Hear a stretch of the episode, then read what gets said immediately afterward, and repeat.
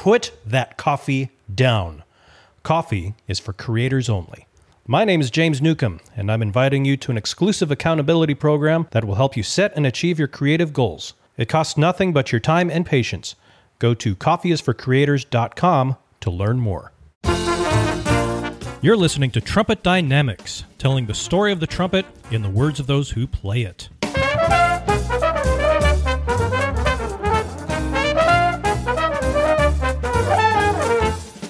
Young or old, professional or amateur, you never miss a day of practice, or perhaps you're coming back to rediscover the joy you once knew playing your trumpet.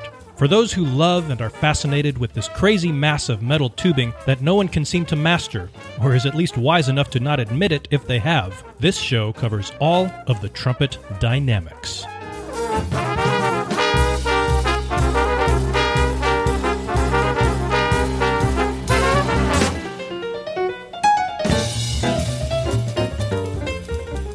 What an honor it is to bring onto the show John Holt. John Holt is the Senior Professor of Trumpet at the University of North Texas, little-known music school that no one's ever heard of, never produced anything of any notoriety in the music world. But there is John, and he also plays in the Dallas Opera Orchestra. Nice to have you on the show. Well, thanks for inviting me. I'm looking forward to this. Well, the first question I ask everybody, how did you get started on trumpet? Well, my brother played trumpet all throughout school. He's quite a bit older than me, and then when it was time for me to start an instrument, my parents wouldn't let me play football or anything like that, so it was band or nothing. So I chose the trumpet because we had one in the house already. So that's how I started playing trumpet, and my brother was actually quite good. I just sort of took his talent, I guess, and what I was given, kept going with it for a long time now. Have you ever had an extended break from it? Actually, I have. Kind of funny. It's a funny story. Well, it's not a funny story, but it's funny now. My parents were ranchers, farmers and ranchers, and the ranch was about 5 miles from where I live right now. Now it's a big housing development and a nature park in Frisco here. I grew up on the family farm all through high school, and then I went to school at the University of Miami. I never learned how to swim. So my parents thought that if you're going to go down to Florida to go to school, you better learn how to swim. So this was my freshman year summer to my sophomore year start in college. And they were really adamant about me learning how to swim. So I took swimming lessons that summer after my freshman year in college. And I got really good at it. I really liked it. So I started diving. Oh, wow. High dives. Well, I remember getting out of the pool one day after a dive and felt, my stomach, doesn't feel right. I don't know what happened. So I did a few more dives. Thought maybe I'd loosen up. Next day, I was like, oh my God, I can barely breathe. And I couldn't play the trumpet. I couldn't get a breath. I couldn't breathe. It's like, oh my God. So I saw my family doctor was my uncle. So I went to see him, and he said, well, you tore your diaphragm muscle. It's going to take 6 months to heal. And I was like, no. So I didn't believe it. So my parents sent me to all these doctors to get tested and everything, and they spent time in the hospital. I went back to school, but it was pretty apparent that I can't play. So I went back home and just did nothing for 6 months. And then I remember my trumpet teacher called me. My high school trumpet teacher called me at night once, about 6-7 months later, and he kind of yelled at me and told me to get your trumpet out and let's play. No, but I can't do it. I can't do it. I was like, I was almost crying, and he was yelling at me. And so, okay, I went and got my trumpet, and I started to play a little bit. It sounded wretched, but I could do it. I was like, oh my God, I can play. So I hung up the phone and I started practicing from then on. So I took 7 months off. And then that's I've never done that again. Well, I didn't have any choice. So I never did that again. I never dived again, and I don't actually swim. So you actually injured yourself diving? Yes, I did. Oh, wow. So what I did was I tore the muscle in my diaphragm. Uh-huh. And I was taught to breathe with my diaphragm. A lot of my students, unfortunately, breathe really shallow, you know, up in the upper part of their body. And when you do that, you don't get a very good breath. But I was taught to breathe very deeply. And so the physical act of breathing, the muscles just weren't able to do it. And that's why I couldn't blow. You know, they said I had emphysema. But I didn't have emphysema. I was only, 19 years old. I didn't have emphysema. My diaphragm had been damaged, but it healed. Never had another extended period where I didn't play. So that was scary. So I was really contemplating, what am I going to do, When you think of that period of time where you couldn't play for 6 or 7 months, just looking back, do you think that it had any good came out of it? Well, once I got healed and was able to play, and then... It's funny, it didn't take me very long to actually get back into playing pretty well. Then I was really focused, and I was more careful with what I did with myself.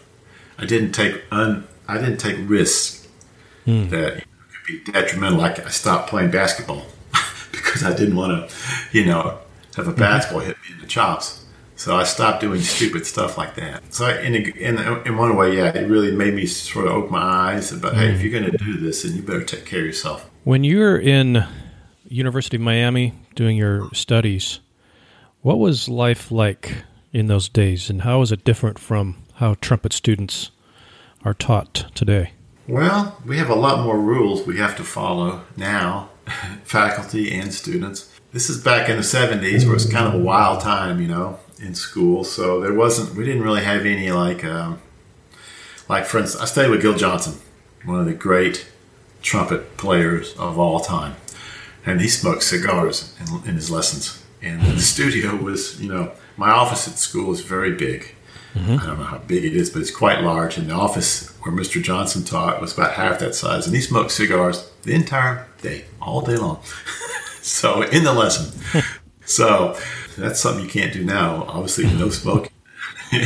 So I think about that as I kind of smile, about how things are really different. As far as teaching and playing, it's the same. I mean, really? There hasn't been any changes. There's a lot more players now than there were back when I was in school. But there's also, until COVID started, there were a lot more opportunities now. What kind of opportunities now didn't exist back then? Well, we have a lot more types of jobs that you can do. For instance, like the way I teach today, I teach trumpet. I don't teach classical trumpet or jazz, because in my era, I think you could have focused on one aspect. And if you were really good, you could do it. So I was purely a classical trumpet player. I mean, I enjoyed jazz. I enjoyed listening to it. I couldn't play it at all. But I enjoyed it, and I respected the jazz musicians. But I didn't play any jazz at all. And today, you can't do that. That life doesn't exist anymore. If you went a principal job in a major orchestra, during the pop season, you're expected to play the pop show. Because when I would come home in the summer times, and my teacher would take off for the pops, and he would, they would hire, extra players to play the pop show, and I would get to play a lot of the time, not the principal part, but in the section. Today, they don't do that. They don't have the budget, and they don't do it. So you're expected to play whatever is in front of you. So I teach all my students to play the trumpet. I teach jazz majors. I teach music ed majors, and as well as performance majors. So back in my day, I think you could say, I want to be a jazz trumpet player. And that's what you did. Or I want to be a commercial trumpet player, and that's what you did if you were really fine. Or I want to be strictly a classical player. Yes, that doesn't exist today. You have to be a trumpet player. So you said that, like, as far as the teaching technique or teaching pedagogy, very little has changed since you were in school? In how I think about it, we teach the way we were taught. And as long as that was successful, we're going to keep doing it that way. So I teach the way I was taught. I don't do a cookie-cutter approach to every student.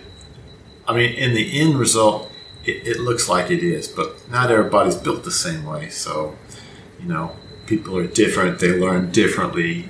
They have things they like to do, things they don't like to do. So what I do is I make sure the concepts are all there, and then The biggest thing I teach, of course, is efficiency. You must be an efficient trumpet player to be successful. If you have any problems, you cannot sweep those problems under the rug. You have to deal with those problems. A lot of students I come across today, they're good players, except they have some things that they don't do well, and they've sort of swept those under the rug. But that will get you. Like some players that can't play soft. They can only play mezzo forte and above, and they sound really good. But when they play mezzo piano and below, it's just not there. And we work on, ways to play that. So I don't think that, the old teachers like Gil Johnson studied with Sigmund Heron, and he studied with Sam Krauss. Those teachers still, it was all about efficiency and fundamentals. And that's what I teach, is efficiency and fundamentals. I don't teach, like Gil Johnson would not teach excerpts. And I don't teach excerpts only if we're preparing for an audition, because in my philosophy in teaching, we do a lot of etudes, lots of etudes. And I start out really simple, and we get really, really difficult. And the etudes get longer and longer and harder and harder. And we go for really fine preparation of the etude. And those etudes, the Biche and Charlier, those types of etudes, if you can play those, there's no excerpt that you cannot play. Petrushka, the ballerina dance, considering the hardest excerpt, it's 5 lines long. My students regularly play 10 lines. Twice as difficulty as the Petrushka excerpt. So when we go around to looking at the excerpts, they're just easy. And so then there's not this fear.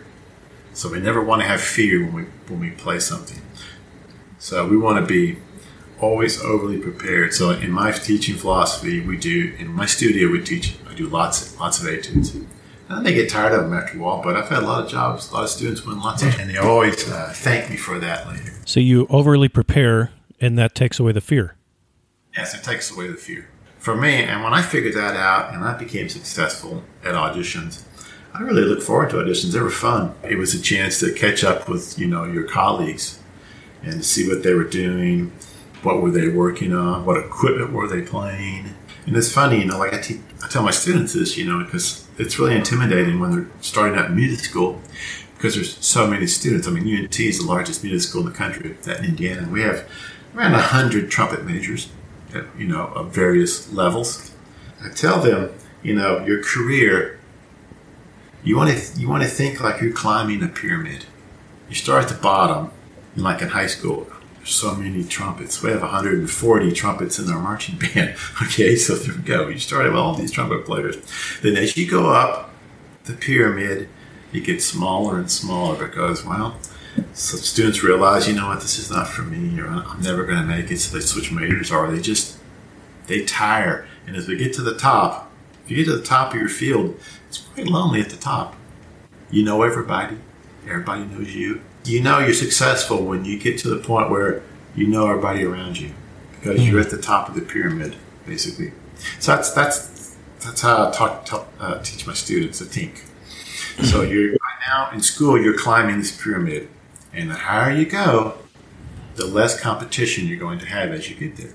That way they don't feel quite as, stressed and scared because it's all about conquering your fear. Once you conquer your fear, then you get to be you. I've heard variations of that illustration, and I've also heard that the top, the proverbial top, is a plateau, not a peak. Yeah, probably so, because in my teaching, the reason that we do the fundamentals and learning how to be as efficient as possible is we don't know how good you're going to be. You don't know how good you're going to be. And there's no top.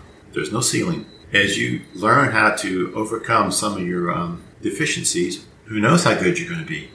Yeah, there's no top. You just keep going until you're at a point where, kind of where I'm at right now, I'm not really interested in getting better. I'm in my 60s now, and my career is waning, as it should, in my opinion, because I've done this for 45 years professionally. So, you lose some of the edge. You lose some of the desire. I've done a lot of things I'm really proud of. Now it's time to enjoy some of those successes, not in an egotistical way, but just I'm proud of what I've done, I'm trying to help others reach that level of their own creativity They're right about that. We don't get, oh, here, now we're done. No, there's no ceiling. You just go as high as you can go. What I was envisioning is there's this idea that you get to the, quote, top, and there's just a limited number of seats at the table, so to speak. And I think the imagery that I had is you get to the top, and there's plenty of space if you're willing to do the work. And not only is there plenty of space, but the players at the top are very inviting. They're proud of where they are. And the ones that are really fine, Alain Mazzutti, who I taught with for 1 year at UNT about 6 years ago, one of the nicest people I've ever met. Probably arguably the greatest trumpet player, one of the greatest trumpet players alive right now. One of the most humble, nicest persons I've ever met. Couldn't be more ingratiating to you as a person. And, you come across a few that are really kind of arrogant. And, those people I find have inner issues. So, we're just trumpet players. We're all just trumpet players. We're doing something that's fun. I call it the little pond called trumpet. That's my little phrase for it, because even the biggest fish in the little pond it's still a little pond. I hope you don't mind a quick interruption so that I can tell you a little bit about the show. My name is James Newcomb, as I've already mentioned, and I just like doing this show, and I know that a lot of you apparently like to press play on it and listen to the shows and listen to the amazing guests that I'm able to bring on. Now, if you want to be a part of it, if you want to learn more about the show, if you want to support the show, it's a labor of love, and there's a lot of love that goes into it. And if you want to show some appreciation, the best thing that you can do is to just look me up on the web, James Newcomb on trumpet.com. And there's a space where you can leave a remark or a comment. Maybe you can leave a review on Apple or Spotify, wherever you listen to it. And I like to interact with people who listen. And something that I'm going to begin doing is read actual reviews and actual feedback from listeners here on the show. So if you want to get involved, it really means a lot to us podcasters. It's oftentimes a little bit lonely speaking right into a microphone, looking at a computer screen, as I'm doing right now.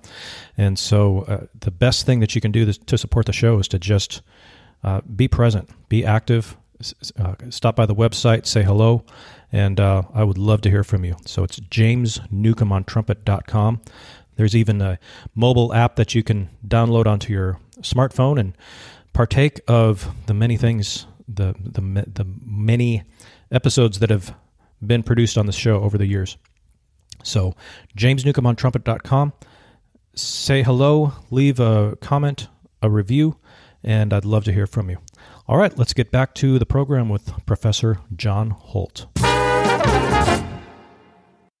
How is the trumpet like a turtle? Ah, where did you hear that from? Former student of yours. I said that once at a department, one of our trumpet master classes. Kind of caught on. It's the old Aesop fable, the turtle and the hare. If you get something really quick, you learn something really fast, and all of a sudden, it's like, wow, I can do all this. Yeah, it ain't gonna last. So the trumpet is the turtle. Really slow, methodical progress, and then it'll stay with you. If you learn something incorrectly, but it all of a sudden thinks you think you got better really quickly, I've seen time and time that always fails. So if you learn it wrong, it's not going to stay. You're going to lose it. And then as you get older, then you're going to discover that you should have fixed that. Now it's really hard to fix. Not impossible, but really hard to fix. So we do things very methodically and very intellectually. That's how I teach everything. Slow progress. We don't go from playing Getchell, small book, to Charlier. No, I don't do that. We go very methodically up the ladder of difficulty. So when all of a sudden you're playing, all region etudes in high school, and then, okay, it's time to do Charlier now. It's not going to work. You're going to get frustrated, and you're not going to learn. You will not have learned it correctly. You're just fighting a losing battle. But then you work too hard, and then it's just not enjoyable. And a lot of my doctoral students that I teach, they have that kind of mentality there. I really get on them. No, your students cannot play Charlier. No, they cannot do that. I don't even want them to know what that word means, okay? So they're not ready for that book, playing it at a high level, but they can't expect your students to play it. When they learn something incorrectly, for example, I guess it catches up to them years down the road, and they realize, oh my goodness, I have to fix this. But you implied that it's very difficult to fix. Is that a physical issue or a psychological issue? Mostly physical. Mostly physical. Most of the time we use too much pressure. Okay. And especially when we go to play high notes, for instance, or loud, we start to use pressure instead of good air support. And Mazzutti told me when he was teaching him one of the times we had lunch, he said when he was at Eastman, his goal every day was to play with less pressure from the day before. That was his goal. And when you watch him play trumpet, it's like, he's not even trying. Or he's trying, but it's effortless. Very few of us can do that. There's a point where we use too much pressure.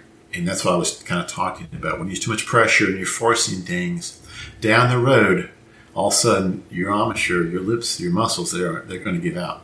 And then it's really, really difficult to fix that. The biggest thing that I see is students, they want to play high. They just want to play high, and they're not ready for it. And when they do that, they're not, utilizing good air support and airstream, and they're not using their corners correctly. And then they're just pressing to get the highness to come out. Over time, you're going to kill your armature. Just do it by its muscle, and you just overdid it. That's kind of what I teach against, is that. Learning how to play relaxed in the high register. I don't use a lot of pressure. I turn red just because I turn red, but I'm not pressing. I'm very relaxed. My left hand is very relaxed when I'm holding the trumpet, cradling it. I don't grab the trumpet like that. I just hold it very, very relaxed. That's efficiency lesson number one. How do you know when someone is ready to go to that next level? When I watch them play, I also, it's not just a pressure thing. I look at their eyes. They're just so intently focused. They can't see what's out here, That says they're overly concentrated, and they're too focused, and they're not relaxed. So it's not just here. I want the shoulders down. I want them to be relaxed. I want everything to be calm. And then when they're playing, they're not worrying. I don't want them to really concentrate and worry while they play. So talked about fear. Worry is another part of fear. That's another word. That's another issue we have. Is worry. We worry sometimes when we play. And when you worry, you tense up and you get tension in your playing. So we want to make sure we don't worry. So when you're playing something really easy, you're relaxing, you're just playing it. It's easy. It should always, everything should be easy. Now, sure, you're going to play some pieces, some things incredibly hard, especially modern things where the composer didn't really know what they're doing and they wrote it anyway because the computer did it. Okay, that's different. But I'm talking about these etudes that have been, written by the old timers that really knew what they were doing. There are difficulties based on experience, not, okay, we're going to try something to see if you can play it, even though it's really not playable. Okay, that's not what I'm talking about. So the Charlier, I like to jump from, I start with Getchell really quickly, and then we'll go to Koprosh. They're originally written for horn, but they've been adapted for trumpet. Those are really, really good etudes, 60 selected studies. And then we'll go to the small book or the Bousquet etudes. Bousquet is out of the Saint-Chacombe. I really like that book a lot, the Bousquet. There's 38 of them, and they're all really good. The problem with some etude books is only half of them are any good. But the ones that I do, they're all really pretty good. And then we start to go higher and higher. We'll do the Aaron Harris. Some of those etudes are really, really good, advanced studies. Around that area right there is when we'll start to introduce some of the French literature, the Charlier, the Biche. If you can play the Bousquet at a really professional level where it's easy, then we'll start to look at the French. Of course, Bousquet is French, but it's just a level of difficulty. Like the Saint-Chacombe has characteristic studies similar to the Arban characteristic studies. Also, in the Saint-Chacombe book, he wrote the grand artistic studies. Those are kind of like the Bousquet on steroids. They're harder, they're longer. They're 2 pages each. And the last couple are 4 pages. Now, think about an etude that's 4 pages long. We use the French tradition just because that's kind of where everything kind of started. To teach at the Paris Conservatory, for instance, like Arban. To teach there, one of the things that you had to do is you had to write your own etude book to teach. That was a requirement. You had to write your own etude book. That's why Arban wrote the book. And all the teachers that taught at the Paris Conservatory wrote their own etude books. Saint-Chacombe, you got Forestier, Davernier. They wrote all these books. Some of them are pretty hard to find. You had to go to the library, but so that was part of the job requirement, was to write your own etude book. So that's pretty interesting, I guess, because there just wasn't anything to teach out of, really. So that's why we're indebted to those masters. So I do introduce the French literature. I just don't start with the hardest. I start with it a little bit easier and work up way to the hard. It seems to me like it might be a bit of a blow to their ego to be told by their teacher, no, you're not ready for this. They want to fit in. They want to fit in with the big boys. They want to think of themselves as I've arrived and I'm playing these things, and it's to their detriment. But how do you break it to them? How do you deal with that? I'm really direct, everybody. I tell it like it is. I'm a straight shooter. You know, if you don't play well, I'm going to tell you, okay, you don't play well. I'll be nice about it. And here's what we're going to do to fix it. Now, a lot of students, you know, one of my biggest things is when I'm auditioning students we're auditioning students for the school and for I always talk to them really candidly, and I ask them a question: are you teachable? And then I see how they answer that question. If they kind of like skirt around that a little bit, or if they get real defensive, then I know it's not somebody I'm going to be interested in teaching. A lot of people don't agree with this, but you go to school to get a job.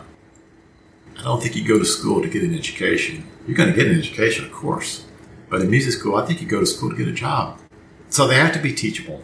And most of the time they answer, I can tell they're answering honestly and, you know, thoughtfully. And I make them do some things in auditions. For instance, I make them play G major scale 2 octaves slowly. Da, da, da, da, da. Slowly and softly. And you'd be surprised how many people can't play low G. And when we do our auditions at University of North Texas, every student from freshman to doctoral student has to play that G scale. And if you can't play a G scale, I won't take you. I can see the wisdom in that. If you can't play a low G. You can't play a G scale or a low G. You'd be surprised how many students get that. The problem we have, unfortunately, in today's environment, especially in Texas, is that, you know, the band program is great. Don't get me wrong. It's really, really fun. But they're laser-driven on, like, these things, just like, you know, contest. It's all about contest. And so for them, it's all region. So you learn, like, 3 scales. You know, you learn the G, the B, C, okay, and you learn 3 etudes for the whole year. I mean, it's like, oh my.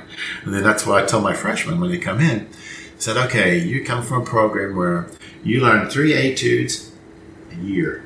It's called all region, all state. And you learn your 3 scales plus your chromatic or whatever. I tell them, you're going to learn 3 etudes a week. That's kind of mind-blowing to them.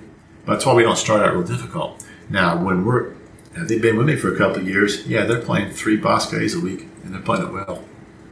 And then, you know, I always reminisce. Remember when you came in and you were playing 1 etude? It took you 2 months to learn 1 etude. You know, you got 1 week. So it's that's how they learn, you know, and then they can do it. But yeah, G scale, can't play it, we're not going to take you. Because you don't have the fundamentals. So you went ahead, you jumped ahead. That's what I was talking about. You jumped ahead before you could actually play something really simple as a G major scale. And it has to be played mezzo piano. I don't want to play forte. I want a mezzo piano. Because I don't want this to be like, you know, making up for bad air and all that pressure. I'm listening for quality of sound. I'm listening for the attack. Each attack on each note has to be, you know, really fine. I mean, I'm going to give them a little bit of leeway, but, you know, a doctoral student, I'm not giving any leeway. I mean, we'd be surprised students come in here, they can't play low G. They'll take like 3 shots at it. So you have to have like a really clean entrance on the low G, or you don't take them. Well, the doctoral program you teach is really demanding. It's really tough. There's no time to fix something, and then, okay, we're going to start the program. It's just no time. It's not fair to the student. It's not that we're trying to penalize them. We have really strong faculty now. We had strong faculty for always, but I think we accepted some players that really we shouldn't have accepted. And they're not in the business right now, which is, okay, we shouldn't accept them to start with. So if I don't think they can make it, also, I have to have a really good feeling that they're going to make it. be competitive for a job. That's the one thing about, you know, the music industry is there's no guarantees. You know, we're all free agents. All we can do is make it competitive. We can't, okay, so-and-so called and now you got this job. That doesn't exist anymore. Now, when I got my first big break, I was doing my master's at the University of Miami, and because of Gil Johnson, you know, he was principal in the Philadelphia Orchestra for 18 years. The conductor of the Machu Musicale Fiorentino in Florence, Italy, was the former assistant conductor of the Philadelphia Orchestra. And they needed a trumpet player to play. They called Gil Johnson. And Gil Johnson said, I got somebody for you, me. Well, you mentioned Gil Johnson, and, you know, one of the things I love doing about this show is that I'm always, it seems like every episode I do or every interview I do, I'm introduced to someone new, and I haven't heard of the guy. Gilbert D. Johnson was principal trumpet in the Philadelphia Orchestra from 1958 to 1976. And he was in an era, a time when he introduced this idea of soloistic playing. If you think about the orchestras in the Philadelphia, Chicago, Cleveland, and you look at the brass sections or the principal players in the orchestra, in Philadelphia, they were soloists. They were like soloists. And he was one of the great soloists, let's say, in the orchestra. He did several recordings as a soloist with the Philadelphia Orchestra. The Gabrieli recording that they made with Chicago, Philadelphia, and Cleveland brass sections that won the Grammy back in 1967. His recording of the Hindemith Sonata that they did with the principal horn, principal trombone, and principal trumpet, Gil Johnson, really interesting recording of the Hindemith Sonatas. He was just a really unique player, a real finesse player, beautiful sound, great lyricism in his playing. If you just can find any brass-type piece with the Philadelphia Orchestra with the Columbia label, it's going to be Gil Johnson playing. And it's a unique way of playing. Nobody played. I tried to play like he was my idol, for instance. I idolized him growing up. My teacher in high school, Richard Giglio, didn't study with him at Curtis. He studied with Sam Krauss. But he was very much aware of Gil Johnson because he got to play with the Philadelphia Orchestra as a student. Richard Giglio did. And he really loved the way Gil Johnson played. And when he retired from Philadelphia and went to Miami, I just immediately went down there to go to school because I idolized his playing.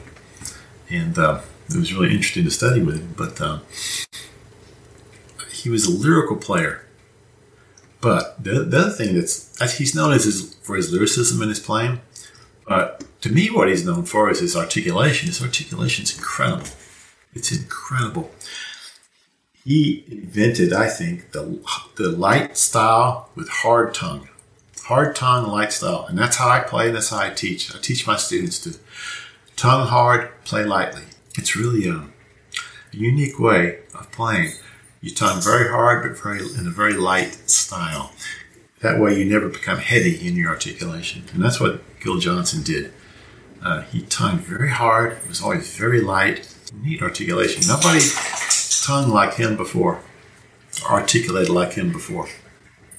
So that's who I really emulated. And that's who I really think is underrated player. Like most of my students don't know him either.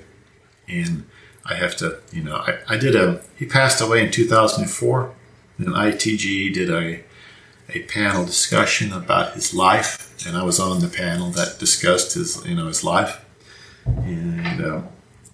And when the journal came out that year, there was a 4 or 5 page an article about that, and I copied that off and I give it to all my students so they can read about him because it was a really great article. What is you've already mentioned a couple of recordings, but if we wanted to check out Gil Johnson, what would be the best recording in your opinion? Definitely the Gabrieli recordings. Listen to all the three, brass sections with, Bernie Adelstein, Adolf Hirschseth, and Gil Johnson. Boy, Bernie and Bud kind of sound the same.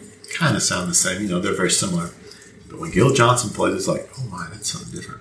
Wow, that's eye-opening. So I would definitely listen to that. Back in the early 70s, Philadelphia Orchestra released the Mahler First Symphony recording. I I think it's on RCA Red Seal, with the long-lost second movement called the Blue Mean Movement. And that movement has a really long trumpet solo in it, beautiful trumpet solo in it, and that's Gil Johnson at his finest, that kind of lyrical playing. And Copland, any of the recordings of Copland, Rodeo, El Salon Mexico, Lincoln Portrait, for instance, those recordings, those pieces with the great trumpet parts from Copland, really great to listen to. Lincoln Portrait, wonderful piece, just great. And Gil Johnson on that recording just sounds amazing.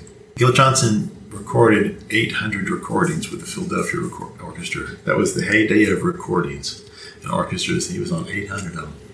800 recordings?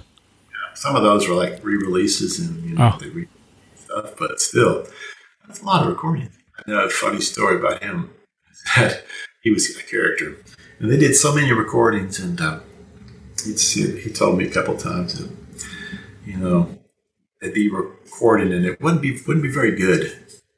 There'd be some mistakes, and they just keep recording, going and get mad. And he would stand up and play a fanfare during the recording session, and they'd have to stop and start over again. So I'm not sure if that's true, but I have heard that a few times. So he told me that, so well, whatever. Well, I've just been on the edge of my seat taking this in with Professor John Holt, University of North Texas. We didn't even get into anything about the Dallas Opera Orchestra. Maybe the stars will align, and we can do a round two someday, talk more about the Dallas Opera. But sadly, we're out of time for this. It was a real pleasure. I really appreciate you taking some time out of your day and some stories from your journey as a trumpeter. I took away a lot, and I hope that people listening in will enjoy it too. So thank you so much. Thank you very much. My pleasure. Trumpet Dynamics tells the story of the trumpet in the words of those who play it. It also tells my own story. Join me on this journey through the world of making music and making life at jamesnewcombontrumpet.com. I have blogs, videos, event calendar, and much more. And of course, if you just want to access this great podcast, just remember the URL, trumpetdynamics.com, and you're off to the races. Looking forward to the next time. Be well.